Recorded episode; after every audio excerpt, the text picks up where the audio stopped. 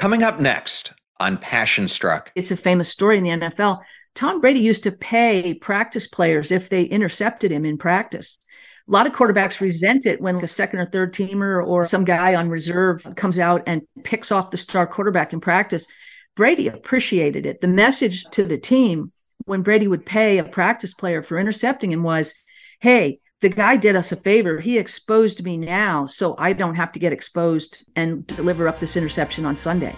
Welcome to Passion Struck. Hi, I'm your host, John R. Miles, and on the show, we decipher the secrets, tips, and guidance of the world's most inspiring people and turn their wisdom into practical advice for you and those around you. Our mission is to help you unlock the power of intentionality so that you can become the best version of yourself. If you're new to the show, I offer advice and answer listener questions on Fridays. We have long form interviews the rest of the week with guests ranging from astronauts to authors, CEOs, creators, innovators, scientists, military leaders, visionaries, and athletes. Now, let's go out there and become Passion Struck. Hello, everyone, and welcome back to episode 303 of Passion Struck, consistently rated by Apple as one of their top 10 most popular health podcasts. And thank you to all who come back each and every week to listen and learn how to live better, be better, and impact the world. Passion Struck is now on syndicated radio on the AM FM 247 broadcast network. Catch us Monday and Friday from 5 to 6 p.m. Eastern Time on Apple Music, TuneIn, or wherever you listen. Links will be in the show notes. If you're new to the show, thank you so much for being here, or you simply want to introduce this to a friend or family member, we now have episode starter packs, which are collections of our fans' favorite episodes that we organize into convenient topics that give any new listener a great way to get acclimated to everything we do here on the show. Either go to Spotify or passionstruck.com slash starter packs to get started. In case you missed it, earlier this week I interviewed Hal Hershfield, an accomplished professor of marketing, behavioral decision making, and psychology at UCLA's Anderson School of Management. We discussed his new book,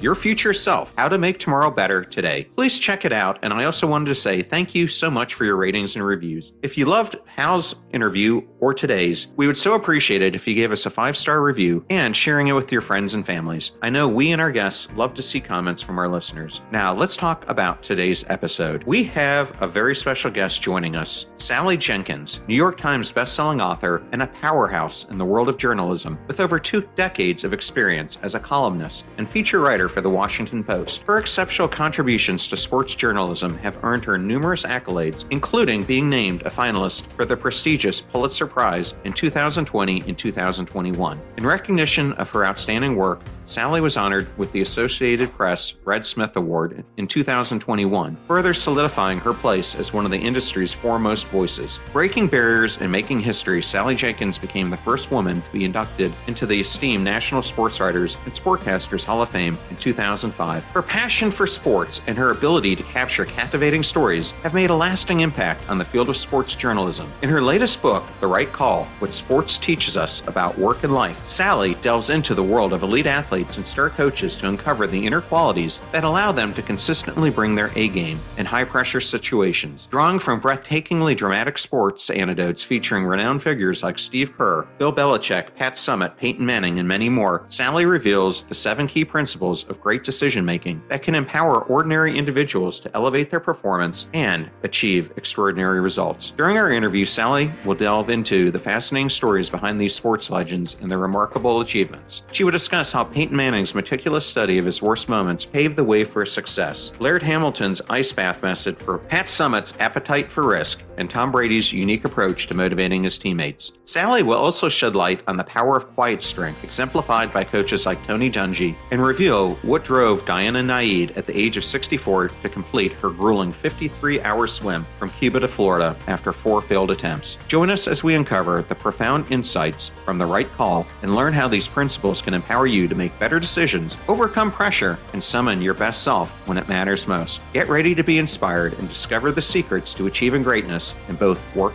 and life. Let's dive in. Thank you for choosing Passion Struck and choosing me to be your host and guide on your journey to creating an intentional life. Now, let that journey begin.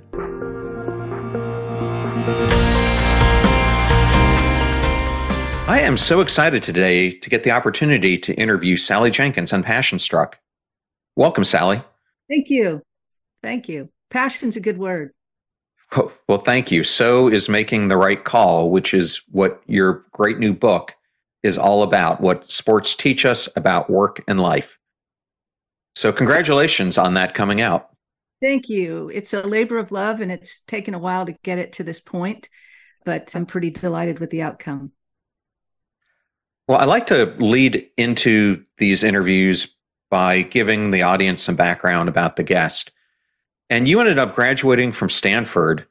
But what I wanted to ask you is how did your father, who's famed sports writer Dan Jenkins, influence you to have such a deep passion for sports and eventually becoming a sports columnist?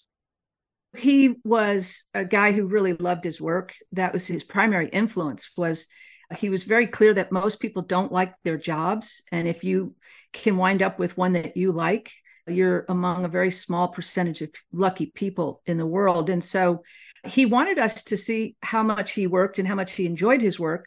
And so he was a great example. I started going to my first sports events when i was six seven eight years old. I know my first british open i was only 11 in 1971 so I've been watching it my whole life, and I've obviously talked to him about the craft of sports writing my whole life, but more importantly, about what was really important to him about his work. And what was most important to Dan Jenkins was to try to explain what he called the athletic heart. And he was endlessly fascinated, as I am, by how people who are born ordinary rise to extraordinary heights. And so that mechanism was what he was really interested in explaining, whether he was writing about Joe Namath or Jack Nicklaus. And it's really what I try to do in the right call. Well, and I think that lesson applies not just to sports, but to almost any profession that you see people in. I agree. People who work from the heart, it's a real separator, isn't it? People who are fully invested completely, that's the separator between people who are just okay at something and people who get to a level that's really good and sometimes even great. Well, another thing that you write about in the book is that your father once told you that a lot of people, and I think it's most people, are afraid to win. And for years, you didn't know what that meant. Right. I wanted to ask, what did you learn from famed Tennessee women's basketball coach Pat Summitt about that quote? I went to Pat. I was working on a book with Pat, and I said, to Pat, my father has always said that most people are afraid to win, but I've never quite known what he means by that. And she said, Well, he's absolutely right. And she said, What he means is that most people are afraid to go all in. They're afraid to push all their chips to the middle of the table and to give something absolutely their last full measure of effort and commitment. A lot of people would prefer to look nonchalant because if you look nonchalant, it means that you didn't really get beat, right? It, you don't ever have to say, well, someone was really actually better because you withheld a little something. And so that allows you to say, well, maybe they're better, maybe they're not. It's now. And what my father always tried to impress and what Pat tried to impress was to waste potential is a kind of sin. It's it, the people who understand that and who really do go all in they at least can live with their reversals better because they have the knowledge that at least they died with their boots on, for lack of a, to use an old cowboy phrase. Well, I think a great example of this that you highlight in the book is famed tennis player Andre Agassi, because when you think about Andre, at the start of his career, he was this prima donna with this long hair. And I'm a huge tennis fan. And I just remember I had always thought looking at him and Pete Sampras that he was the one who was going to become what Pete Sampras had become at that point, which was the greatest player in the world. But a lot of it had to do with, I think, how Andre was approaching the sport. I think at first he was a little bit lackadaisical about it, but he completely reinvented himself and took on some of the very things that you just talked about uh, from your conversation from Pat. And I was hoping you might be able to just talk about that. Well, there's no question about it. I think Andre has been pretty eloquent about that himself. He was a child prodigy. He was pushed to tennis camps very young and resented it. And so he, he had some rebellion to do. He was rewarded very early on with huge endorsement contracts because he was a flashy little ca- character. He was like an exotic bird out there, and he had these great strokes. But Andre really arrived at a reckoning. I remember and this is in the book. I did a piece on him for Sports Illustrated magazine when he was trying to mature. And he told me at one point, he said, My accomplishments do not meet my wealth. And he was quite aware that he was in danger of drowning in the superficiality of his ad campaigns, of not living up to his real promise. Uh, and he just decided he he wanted to go all in. He wanted to see what he could really do. He started training. He stopped eating junk food. When I first knew him, he'd go to Chili's and order half the menu, cheeseburgers and fries and the whole deal. And he got to a point where he ate more sensibly, trained really hard. He was running sand hills in uh, the Vegas desert until he threw up, literally. And he emerged this very burly, shaved down man. He never lost his showmanship, but he had real substance behind it. And he became number one in the world for a time. And it was probably the most dramatic and interesting personal transformation I saw of all the superstars I've covered over the years. I always admired him for that because that teaches you that those sorts of habits, you're not born with those. Peyton Manning wasn't born with great habits, right?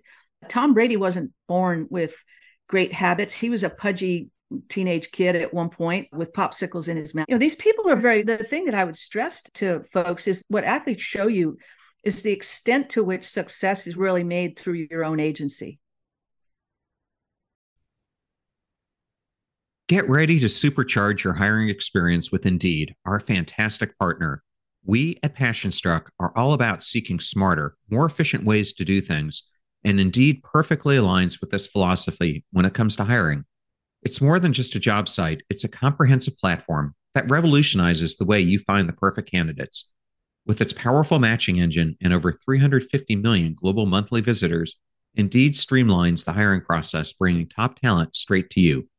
No more sifting through endless unqualified resumes. Indeed does the heavy lifting just for you. And what I love about Indeed is its ability to centralize all your hiring activities, from scheduling interviews and screening applicants to messaging candidates. It's all in one place. During my career, I've hired thousands of employees, and I only wish I had Indeed's efficiency and speed back then.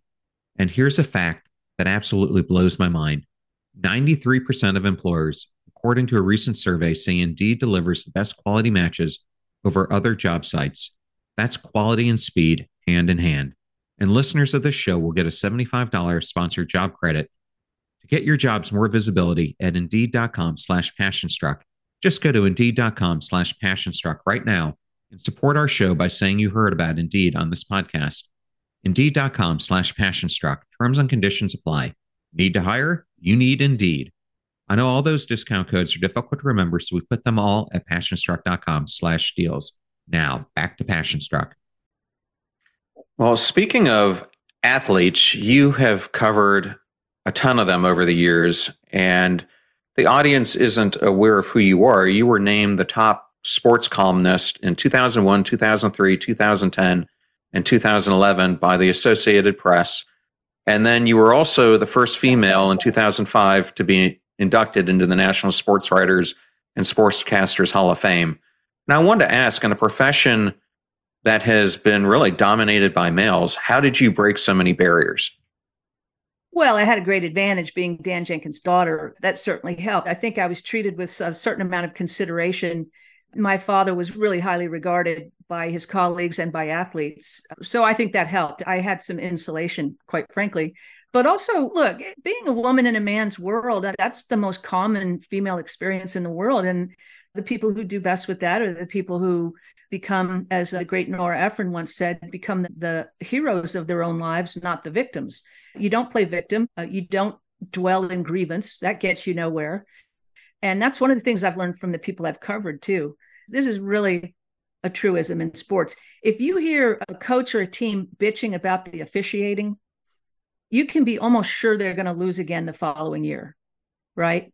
But if you see a team that catches a really bad break or gets a bad call on the field and they're not complaining about it afterwards. They're talking about all the other things that they could have done to win the game. That's the team that's going to come back the next year and the one that you're maybe going to see in the Super Bowl or the NBA finals. So, over the years in covering these people, I began to realize that they were shaping me as much as my father, as much as a parent, not directly, but by observation. The examples that I was watching began to really slowly but surely work on me. I was as shaped by a Chris Evert and a Martina Navratilova as I was by my dad. The same is true of a Steve Kerr or a Steph Curry or a Peyton Manning. Quietly over the years, I began adopting some of their habits simply to see if I couldn't do my own job better. And I did do it better when I started emulating of their methods. And so, what I wanted to do with this book was look at the broad array of people that I've talked to and covered and say, what do they have in common? What methods do they share? Because I noticed commonalities. So I wanted to write those commonalities down and see how they operate to arrive at the right action in the moment, the right call under pressure, the right decision when it counts, and the best performance when it matters the most. So that's what the right call really is. It's an attempt to collate all the things I've heard from athletes and coaches over the years and organize those thoughts. And we're going to deep dive into all of that. One of the things I did want to ask you before we go there is you write in the book that being a sports writer, you have arguably one of the best seats in the house. But for you, you coveted that seat for another reason. What is that? the proximity to greatness. It is a great seat. It's a real good view of the game. There's no question about it. But the main thing that it does is it really puts you right next to these people who are doing extraordinary things in the moment. And the ability to study that right up close to watch a Peyton Manning in real time and then be able to talk to him directly after the event somewhat in depth even to get their thoughts right in the midst of the winning and the losing and the post game locker room loser or winner those are very real emotions and very real insights. It's a very privileged position to be in, to be someone like me, and to get to not only watch the game from a great seat, but then talk to the competitors afterwards. So many people who make decisions that matter in America do so behind closed doors. Bob Iger, when he's making decisions for Disney, we don't see him operating in real time. We see the aftermath of his decisions or the outcomes of some of those decisions, but we don't really watch him work to arrive at those decisions. Athletes are making micro decisions every single moment right in front of our eyes, and so are coaches. And that's a, an incredible sort of window to use. I feel like we really understudy and underuse coaches and athletes. There's a nagging question with all of us. What's important about sports? Are we watching these games just because they awe us and they're entertaining? Or is there something more we should be taking away from them? And I think the answer is there's something more we should be taking away from them. And what we can take away from them and apply to our own lives, no matter what we do or how ordinary our endeavor, is their decisional process, their commitment, their organization, and the methodology by which they arrive at sound decision making. It's interesting. I was recently watching the recent movie about Kurt Warner and his rise to getting in the NFL. And when you think about someone like Kurt Warner and other athletes, as you just brought up, we're often overawed about the wrong things and we overlook the merits of the right things. Can you discuss that a little bit? Sure. A guy who says it better than I do is Erik Spoelstra, the coach of the Miami Heat, who's on an incredible run right now he says everybody overestimates what you can get done in a day and underestimates what you can do in months and months of work. Athletes and coaches are really good at focusing on the 1 to 2% uh, improvement that they can make in a day or a week or a month. The rest of us tend to look for magic bullets, don't we? Hacks, right? Everybody wants a hack athletes don't take the hack, right? They don't cheat the grind. They really don't. They work very systematically in a highly organized way. And not only that, but they work to identify, diagnose, and distinguish their weaknesses, right? Some of us, okay, let's say we decide to pick up the guitar. We practice on the guitar until we get pretty good, and then we plateau. Athletes don't stop there. They keep going all the way through. Steph Curry has worked as hard on his left foot as his right. They work on their non dominant hand. They work very hard to cure really minuscule weaknesses with the knowledge that those tiny improvements add up over time to the 20% and 30% that the rest of us are looking for in a day. Well, one of the stories that I love that you covered is I'm a huge Philadelphia Eagles fan. And so I hope they're not making too many excuses because I'd love to see them come back and win next year. But we were lucky enough to have Andy Reid on our sidelines for many years. And unfortunately, he just couldn't win the big championship. And so the Eagles got rid of him. But I think we're now seeing him in his full splendor. And as we all know, and you just covered, sports demands decision making in special intensity because of the speed of the game. What can we learn from Andy Reid about how, in maybe the most pinnacle moment of his career when he was going against the Tennessee Titans to get to the Super Bowl, how he was able to cut through the noise and the potential career consequences? Because let's face it, if he would have not made it again, he might have gotten cut, but he ended up making the right call on that fourth down play. Yeah, it's a fascinating thing to watch Andy Reid make a call on fourth down. He leaves the announcer screaming sometimes with his audacity. And that didn't come naturally to Andy Reid. There was a phase in his career much earlier in Philadelphia where he was probably more conservative. What he's learned over the years is if he's got enough sound practice and enough guys that he thinks he can really rely on in the moment, he can make the bold call. Andy Reid goes for it on fourth and short, which is a really problematic, torturous circumstance for most coaches. Andy Reid, it's an interesting thing. He's very comfortable with the call in that moment because he's sure of what he's got in his hip pocket. He's got a team that has really practiced hard and is going to execute the play exactly the way it's designed under pressure. Now, the other team may be better. The other team may do something that's too good competition is protean, very protean, very fluid. But Andy Reid has a tendency to be right more often than not because of all the work, all the diagnosis, all the deliberate practice that he and his team do going into the game. It's a really fun thing to watch him on fourth down, go out and make a call, and everybody knows it's coming, and yet they execute it anyway. Well, I think to level set for the audience, what constitutes a good decision? Well, a good decision is ability to sort through shifting factors and arrive at a conclusion that allows you to enact a deliberate piece of action. That's what a decision is. It's the ability to sort through, clarify, and act in a very short period of time. And athletes make micro decisions every second. Even the most intuitive, fluid seeming player like a Steph Curry, decisions he's making out there when to take the shot, how to take the shot, when to let it go, how to gather his feet underneath him, whether to use a screen or whether to pull up. Micro decision after micro decision. It's really fun to study the neurological processes that athletes use to get to those snap judgments. They're not intuitive. They're not acting on intuition. They're not acting on some fortunate jolt of inspiration in the moment they are acting on method and calculation much more than the average spectator would ever dream. And so, one thing I wanted to do in the right call was explore those processes so that people understand that their own decisions can be so much more deliberate. You can start by simply categorizing your decisions. One of the things we don't realize in our own lives is there are decisions that are like first down decisions, and there are decisions that are more like fourth down decisions they have different stakes and different consequences. So you don't make every decision in exactly the right way with exactly the same sense of pressure, right? But we're not very, we're not as good at organizing and categorizing our decisions as athletes are.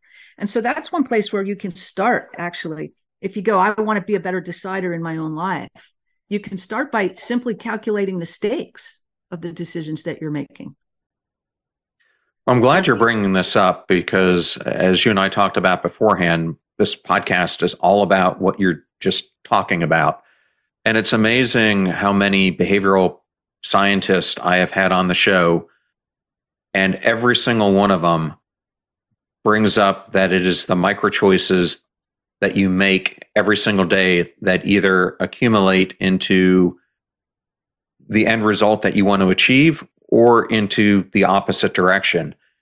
And what's happening, I think, with so many people today is they live their life on autopilot. I often call it living the pinball life, where they can just bounce off of their normal routine instead of being deliberate about how they're playing the game of pinball.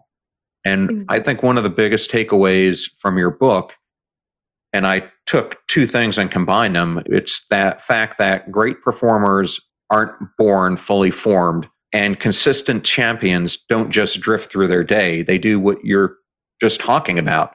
Everything that they do is deliberate. Everything is with a goal of becoming the best that they can become.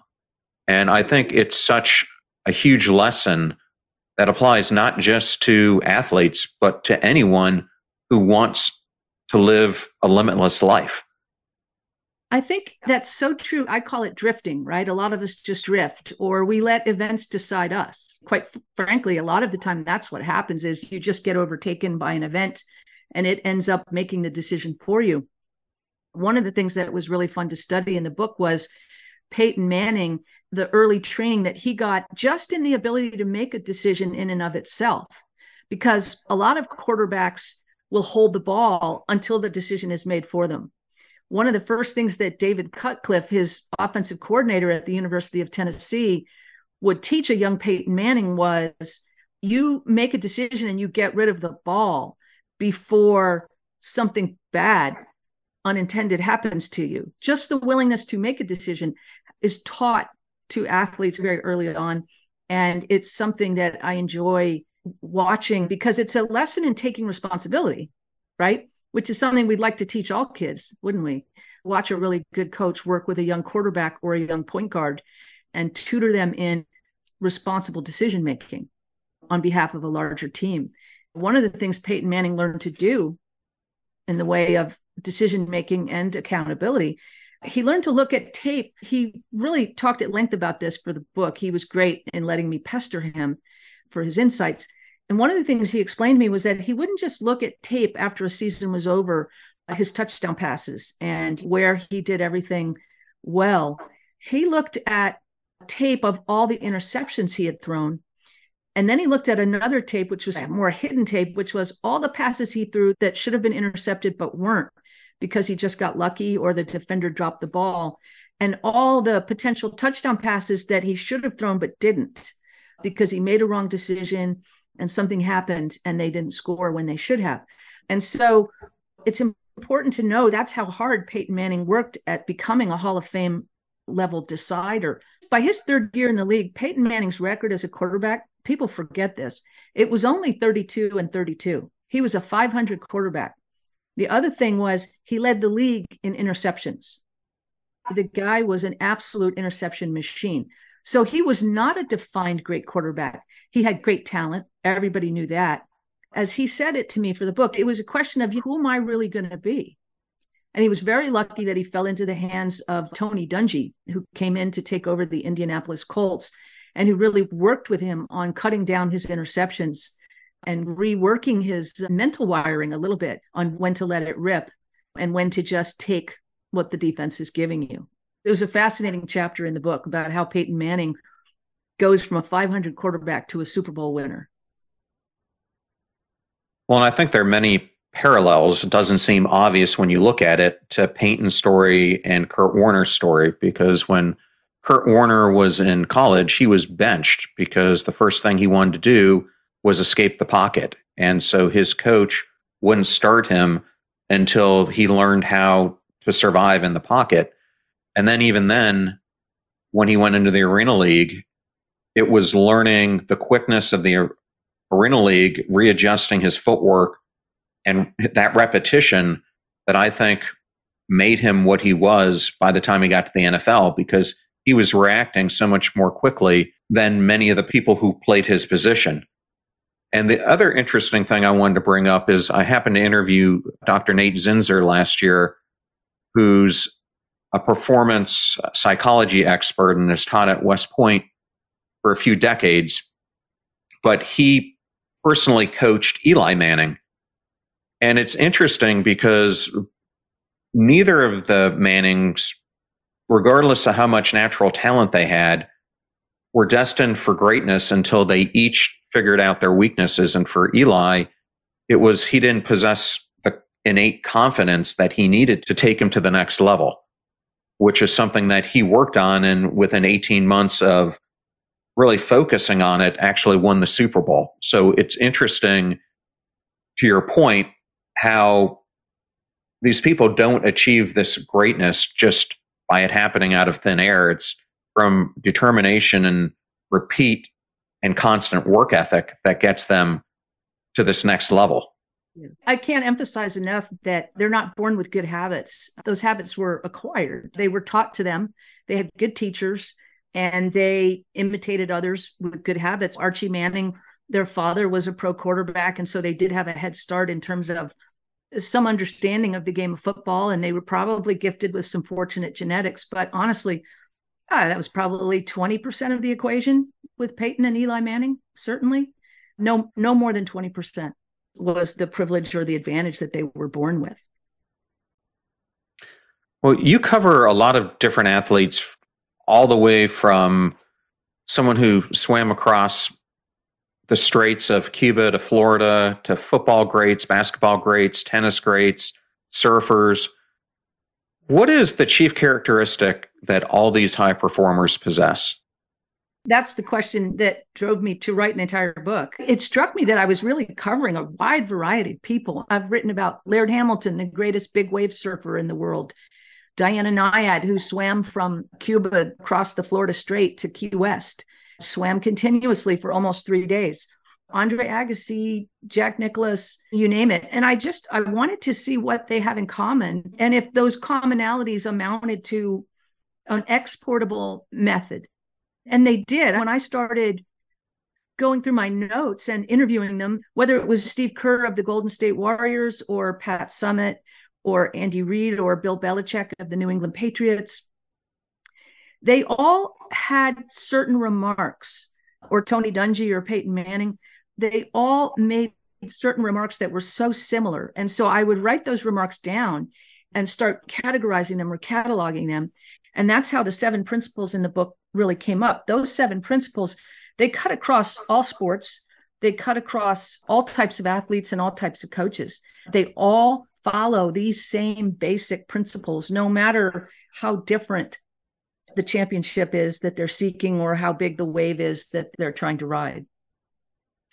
Well, let's unpack some of these. So, one of the people that you feature in the book is Michael Phelps. And I mm-hmm. think when you hear a lot of people talk about Michael Phelps, you commonly hear that the reason he was so great was because he had this physique that was just made for the water. They talk about the immense arm length that he had and just how his body resembled a fish in so many ways. Yeah. But as you got further into researching him, it wasn't his physique that really took him to the next level. It was absolute drudgery. Can you explain? Right. Yeah, he looked a little bit like a calamari, right? but it's funny. Scientific American actually measured his torso and his arms Scientific Americans set out to see whether Michael Phelps really had an unusual body. And the fact is that he didn't. He was six foot four, but apart from his arms were maybe a touch longer than the average six foot four man. But that was about it. There was nothing really extraordinary in his physique. His coach, Bob Bowman, I, I talked with at length for the book, said the thing that made Michael was the work. I use Michael as uh, in the chapter on conditioning. One of the principles, the seven principles in the book, is conditioning, understanding the deep neurological value of conditioning, not just physically, but conditioning your mind, because they go hand in hand. Phelps basically was like a, a great pianist who has practiced measures of music so deeply and so repetitively that they become ingrained. And so he can now play w- by feel he could feel his rhythm in the water. He could feel the stroke. He didn't have to count. And it helped him in the single greatest race of his life when he's going for a record eight gold medals at the Beijing Olympics. And he's in a real duel with Michael Cavich. And by the way, by the Olympics, all swimmers have incredible torsos, right? Phelps doesn't look a whole lot different from anybody standing side by side with him, including Michael Cavich. Coming down the stretch in that race, Phelps realized that his rhythm was just slightly off. He was too close to the wall to take another full stroke. And he had to make a decision and a split second decision.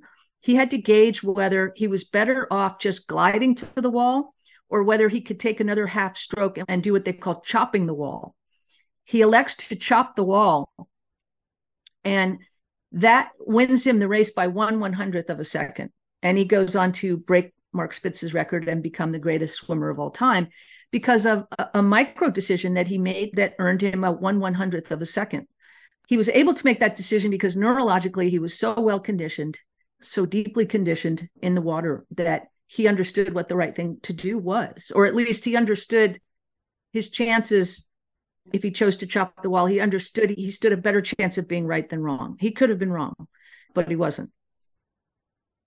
Well, the next area you highlight is practice, and it's funny to me because I just saw a commercial the other day that had Iverson in it where they're joking about you're not talking about practice. Mm-hmm. And I think when you look at the New England Patriots and what has set them apart for so long, it's Bill Belichick's intense focus to treat every single day of the week as if it was the Super Bowl. And I think it's that doggedness of focusing on making every single day count that becomes kind of the whole culture of that team. Did you see some of that when you were observing him? Absolutely. And I talked to Belichick about it. The most interesting thing that he said to me when I talked to him was you first off, you have to be able to execute something in practice without resistance, right? If you can't execute a play or execute a plan without resistance just while you're practicing it, you don't stand any chance of really executing it in the face of resistance. But the other thing that Belichick talked about was a lot of people don't practice. They're well intentioned when they practice, but they don't practice in the actual circumstances in which they're going to be asked to perform.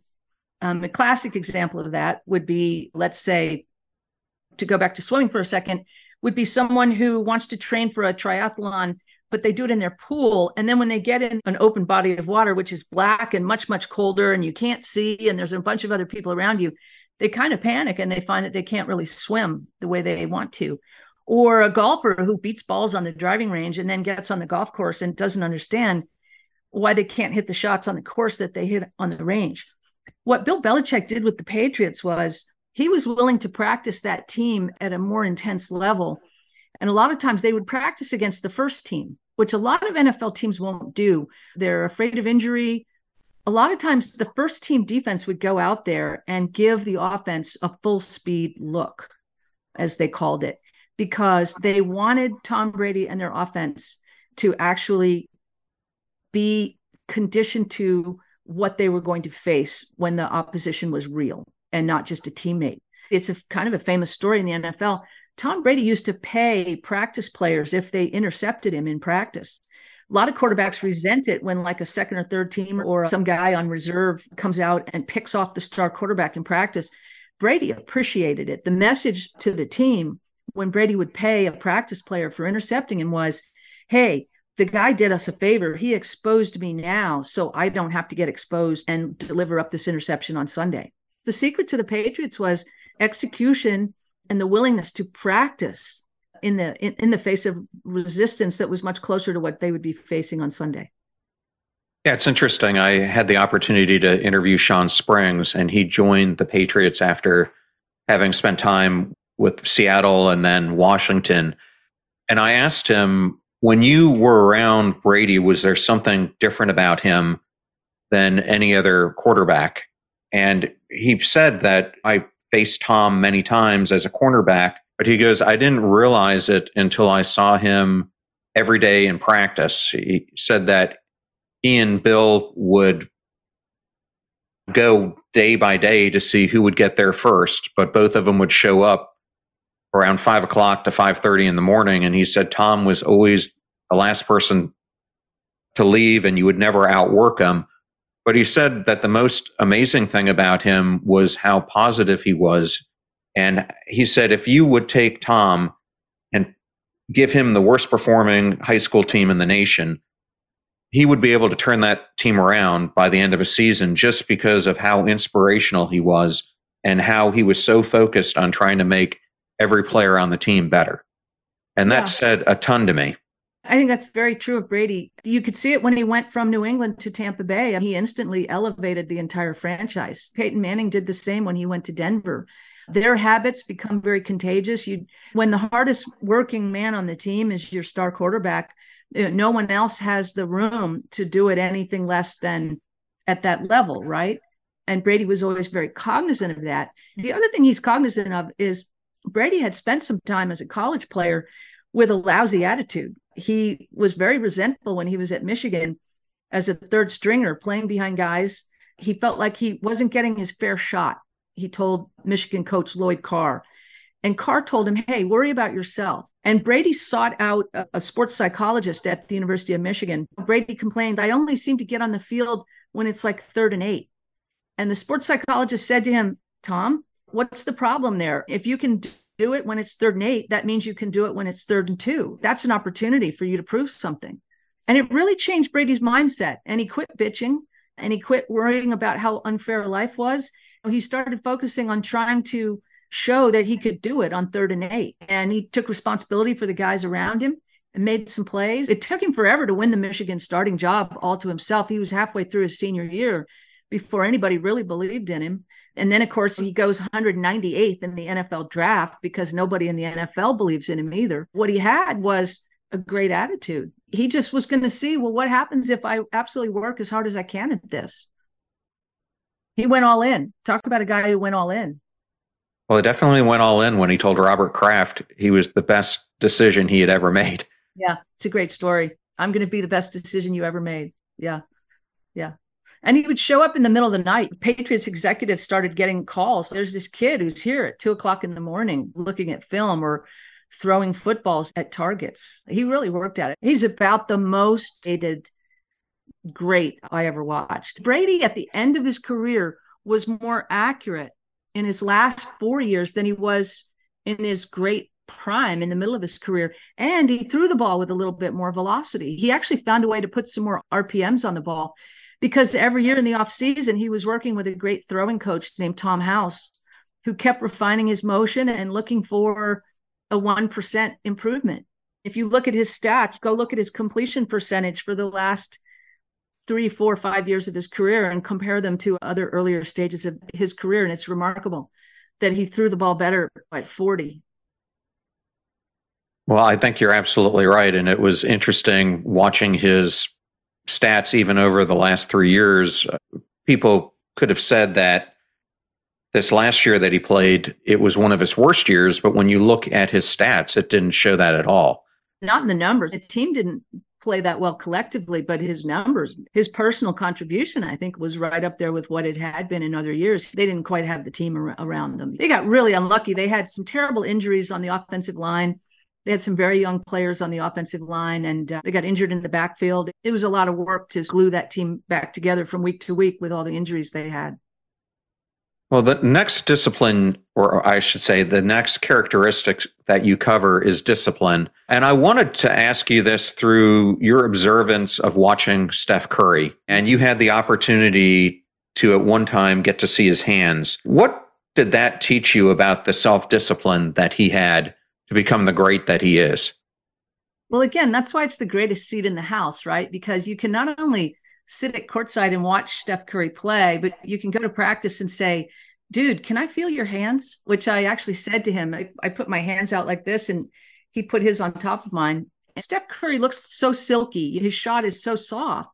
And for some reason, I expected that he would, his hands would be soft, which, if you think about it, doesn't make sense at all because the reason his shot is what it is because he shoots 2000 shots a day the pebbled leather of the basketball his the calluses on his hands it was like feeling the hands of, a, a logger it was uh, big thick flaking calluses all over his palms. He tries to use manicure wax to soften his hands but it, it, he said it doesn't really work too good for him. But yeah what that tells you again is that steph curry is the product of agency look, he's not big enough to play in, in the NBA, right? There's no way that guy is big enough to play in the NBA. And yet he's going to go down as one of the greatest players the league ever saw.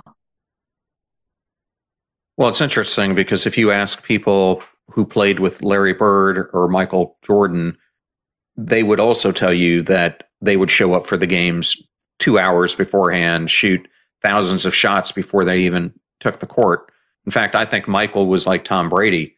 Every single day, he was the first person to the practice arena, regardless of how great he was.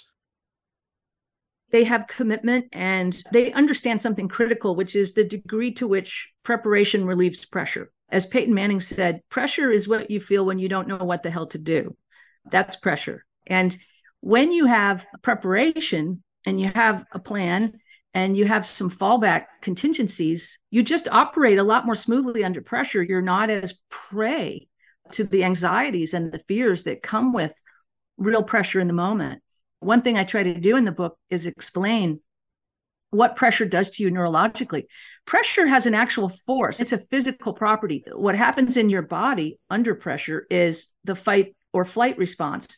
And your body begins shunting blood from your small muscle groups to your large muscle groups so that you can run away, right?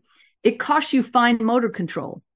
And that's why you'll see a tennis player possibly double fault under pressure in a big moment, or you'll see a PGA golfer three putt on what should have been a very routine putt. And it happens to all of us sitting at our desks. If you're transposing numbers or you're suddenly having trouble typing because you're on a deadline, that's because blood has left your fingers. And athletes really understand these physiological neurological effects and they compensate for them by with preparation. And so if I'm on a deadline and I'm going to be expected to write a thousand words in about an hour and 15 minutes after a Super Bowl, do I really want to be starting from scratch, not having a word written? That's the way I used to operate when I was younger. But what I learned from athletes was to have a bunch of paragraphs already written of material that's likely to be useful when the final score is posted up on the scoreboard and I've got to try to write the narrative of what happened. I keep running accounts of plays that I know are going to be critical. I have lots of quotes and observations from earlier in the week that I know are likely to be relevant when the final buzzer goes off. And all of that makes it easier to put together a thousand word essay or account of a game on deadline. I that didn't come natural to me. I learned that from athletes. I learned that from watching them and listening to them talk about how they go about their own business. And so what I really wanted to do with this book was tell people, look, these methods are exportable to you. You don't have to be Michael Phelps or Peyton Manning to use this stuff and see real improvement in how you go about your own work. Well, one of the areas I definitely wanted to cover was intention. And I love that you use Tony Dungy in this chapter. He's someone, given that I live in Tampa Bay, that I have seen a number of times walking down the street, and he's probably one of the most humble people you will ever want to meet. The other thing that strikes you is how quiet he is. And it's interesting because it took Tony a decade and a half to get a head coaching job because people saw him as too mild and quiet. But when he took over the Buccaneers, let's face it, they were a terrible team. Mm-hmm. They hadn't been good in two decades, I right. think, at that point. How was he able to get them to the playoffs in his second year as coach? Because it truly is remarkable. Dungy's great quality, and it's a quality, again, that's shared by all the people in this book. Dungy's great quality as a leader was that he never presented a problem without presenting the solution. And it's a critical distinction between people who think they're leaders but aren't. They may be very charismatic personalities or big personalities, but they rise to the top of an organization and then the organization doesn't perform very well. And everybody goes, huh, I wonder why that big personality turned out not to be such a great leader. Usually they're not great explainers they don't care what other people think about their decisions or they're not very good at conveying the importance of their decisions. Tony dungy was one of the great explainers and one of the great connectors of the dots. He didn't have to yell to do it. He didn't have to be the most charismatic man in the room to do it but he was mm-hmm. really great at sitting a peyton manning down and showing him his interceptions and going through every one of his 30 interceptions or 32 interceptions and somehow not making manning defensive in that position, but rather saying, when you do this, we look great. When you do this, yeah, it's an interception. We all look terrible. Nobody more so than you.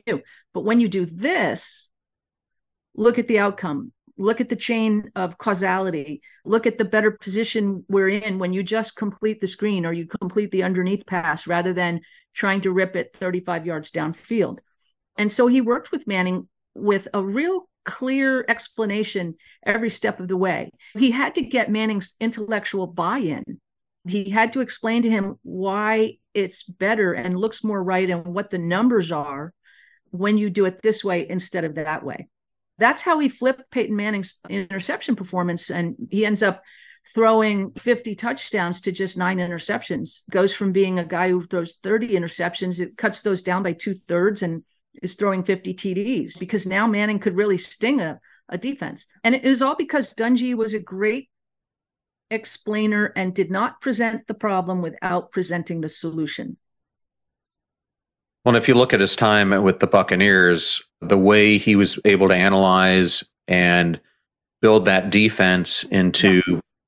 arguably one of the best top five defenses of all time was incredible as well. And I know a lot of people who are native Tampa Bay Buccaneers fans will credit Dungy over Gruden for that Super Bowl that they won because it was really that team that he had built. Absolutely. I think that's right. He built the defense first. Their offense was not very good. I think they got real unlucky. They had a bunch of injuries at quarterback. And so it was remarkable that Dungy got the Buccaneers as deep into the playoffs. They got to the conference championship game with second and third stringers at quarterback. And the Glazers got very impatient and thought, well, we could have made the Super Bowl if we'd had any kind of offense. And eventually became disenchanted with Dungy. And it was one of the great miscalculations that an owner has ever made. They had exactly the right guy in the house. And Dungy ends up going to Indianapolis and proving that he can put up more offense than anybody, than any coach with Peyton Manning once he cures those interceptions. So. Well, and I'm going to end with two questions. You were lucky enough through your career to be able to observe Billie Jean King, Chris Evert, Martina Navratilova, Steffi Graf, and Serena Williams, five of the most incredible tennis players who've ever played. By observing them, what did you learn about identity and what it takes to become a champion? Oh, how lucky was I, right? To be exposed to all those people, especially young.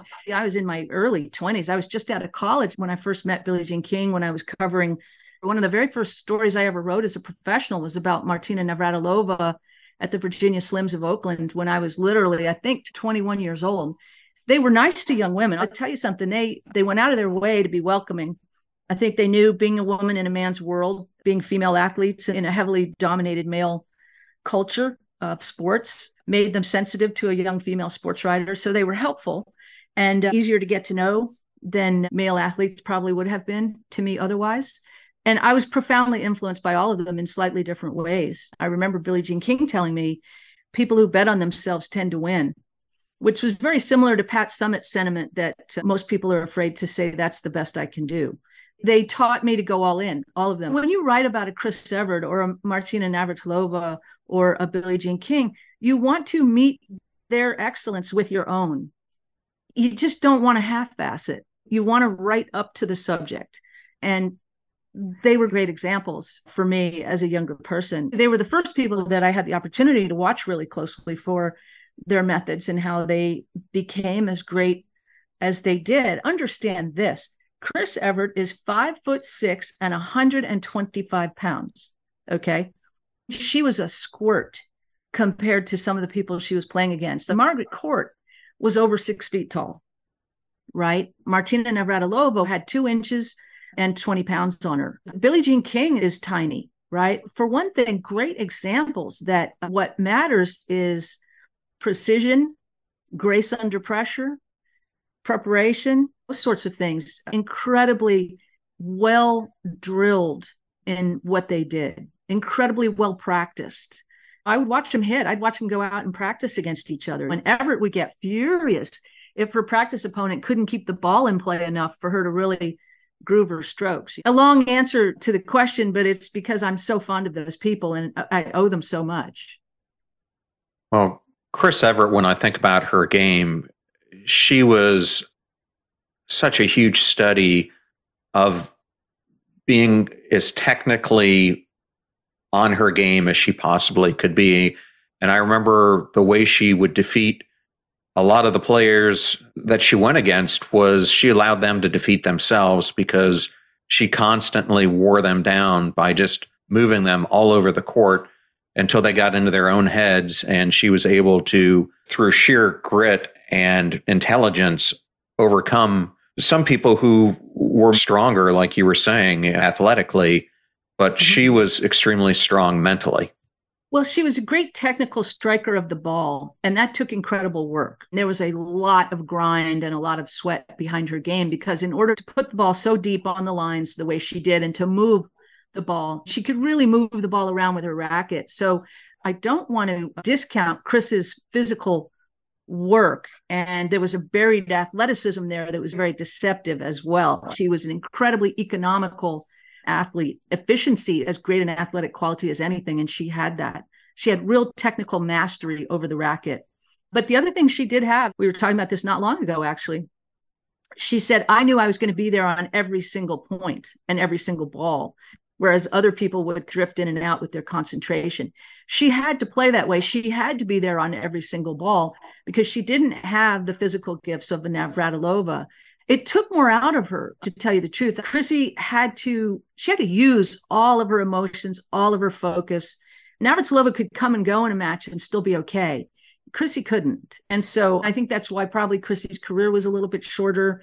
But it was a, I never saw an athlete use up more of themselves in pursuit of excellence than chris evert she absolutely scraped the bottom of her mental physical emotional barrel she used everything she had. Well, Sally, thank you for sharing that. And the last question I have for you is someone picks up this book. What are the main messages that you hope they get from it? I hope they get a new respect for athletes. I feel like athletes, we boo them and we jeer them, we call them losers sometimes, and I think we can mistreat them, but we also underestimate them and their value to us in our day to day. I hope people watch them more carefully, more empathetically, with more understanding and regard for what they really do and for what they're really demonstrating to us. Well, Sally, thank you so much for joining us today. It was such a fun conversation and what an incredible book as well. Congratulations. So I appreciate it. I'm proud of it. Thank you. I thoroughly enjoyed that interview with Sally Jenkins, and I wanted to thank Sally, Simon and Schuster, and Jill Siegel for the honor and privilege of having her here today on the show. Links to all things Sally will be in the show notes at passionstruck.com. Please use our website links if you purchase any of the books from the guests that we feature on the show. All proceeds go to supporting the show. Videos are on YouTube at both John R. Miles and Passionstruck clips. As I mentioned at the beginning, you can now catch us on the AM/FM 247 national broadcast every Monday and Friday from 5 to 6 p.m. Links will be in the show notes. Advertiser deals and discount codes are in one convenient place at passionstruck.com slash deals. I'm on LinkedIn where you can sign up for my newsletter, or you can also find me on all the social platforms at John R. Miles where I post daily. You're about to hear a preview of the Passion Struck podcast interview that I did with Stephanie McNeal, a senior editor for Glamour magazine and a former senior cultural reporter for BuzzFeed News, who takes us behind the curtain into the secretive world of influencers in her brand new book, Swipe Up for More Inside the Unfiltered Lives of Influencers. So many people spend so much time on Instagram and following influencers and being influenced by influencers in their shopping habits or their parenting habits or their health habits. And I think it's something that a lot of people don't really think about in a really thoughtful way, at least until the past few years. And I wanted to dive in and really explore it because I have seen how influencers and following influencers have impacted me in so many ways and so many of my choices in terms of how I dress, how I cook, how I work out, how I parent. But there isn't a lot of actual thoughtful analysis of the industry itself. The fee for this show is that you share it with family or friends when you find something inspirational or useful. If you know someone who loves sports, I think this episode would be terrific for them. The greatest compliment that you can give us is to share the show with those that you love and care about. In the meantime, do your best to apply what you hear on the show so that you can live what you listen. And until next week, go out there and be passion struck.